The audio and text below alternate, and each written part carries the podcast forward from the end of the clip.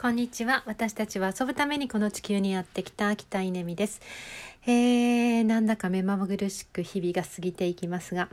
えー、今日も学校に行って未来マップの授業をしてきましたなかなかできましたねあの未来マップドリームマップ生きがいマップうんマップにするにはアナログがいいっていうやっぱり思い込みがあるんですよねこれは長年そうしてきたので、まあ、大事の上にこう雑誌とか、えー、写真を切り貼りしてコラージュを作るっていう手法なんですけど、えーまあ、私自身ももう20年あのこの手法をやってって広げて自分自身も活用しているし、えー、まあねファシリテーターを養成してきているのでそういうその方々たちもどんどん広げてくれていてでそのためにはこう大量の雑誌がどうしても必要なんですよね。雑誌はあればあるほどよくて、まあ、そこからこう切り張りする楽しさっていうのもあるし作品としてコラージュができるっていうのもあるんですけど、まあ、今回初めて学校でやってみたのは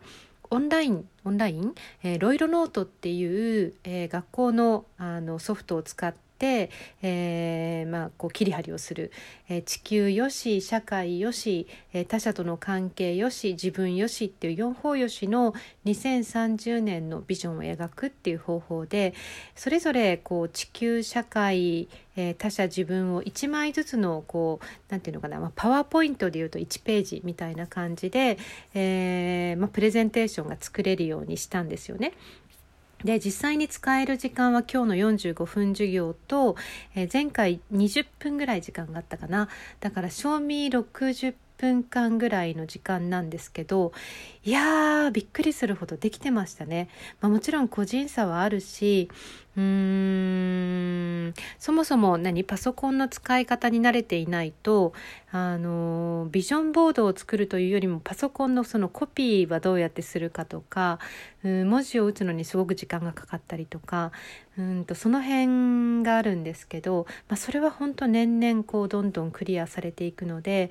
えー、これから雑誌がどんどん世の中から減っていく、まあ、日本という国は雑誌がすごく多い国ですけれどもそそれでももうどんどん減っていく中であの従来のやり方ではすごく作りにくくなっていたんですよね。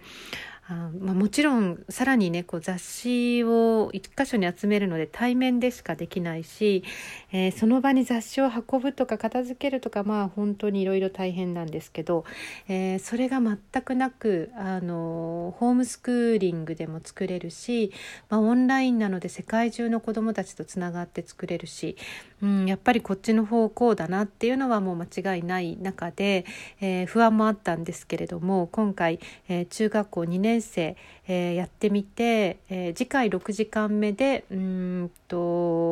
そうそう発表の時間なんですけど、えー、できましたできます。これはいけますね。えーと、さらにオンラインがいいのは1時間ごとに分けられるってことですよね。6時間とかあの連続で時間を取ってもらわなくても1時間ずつ刻めるっていうこともやっぱりとても良くて。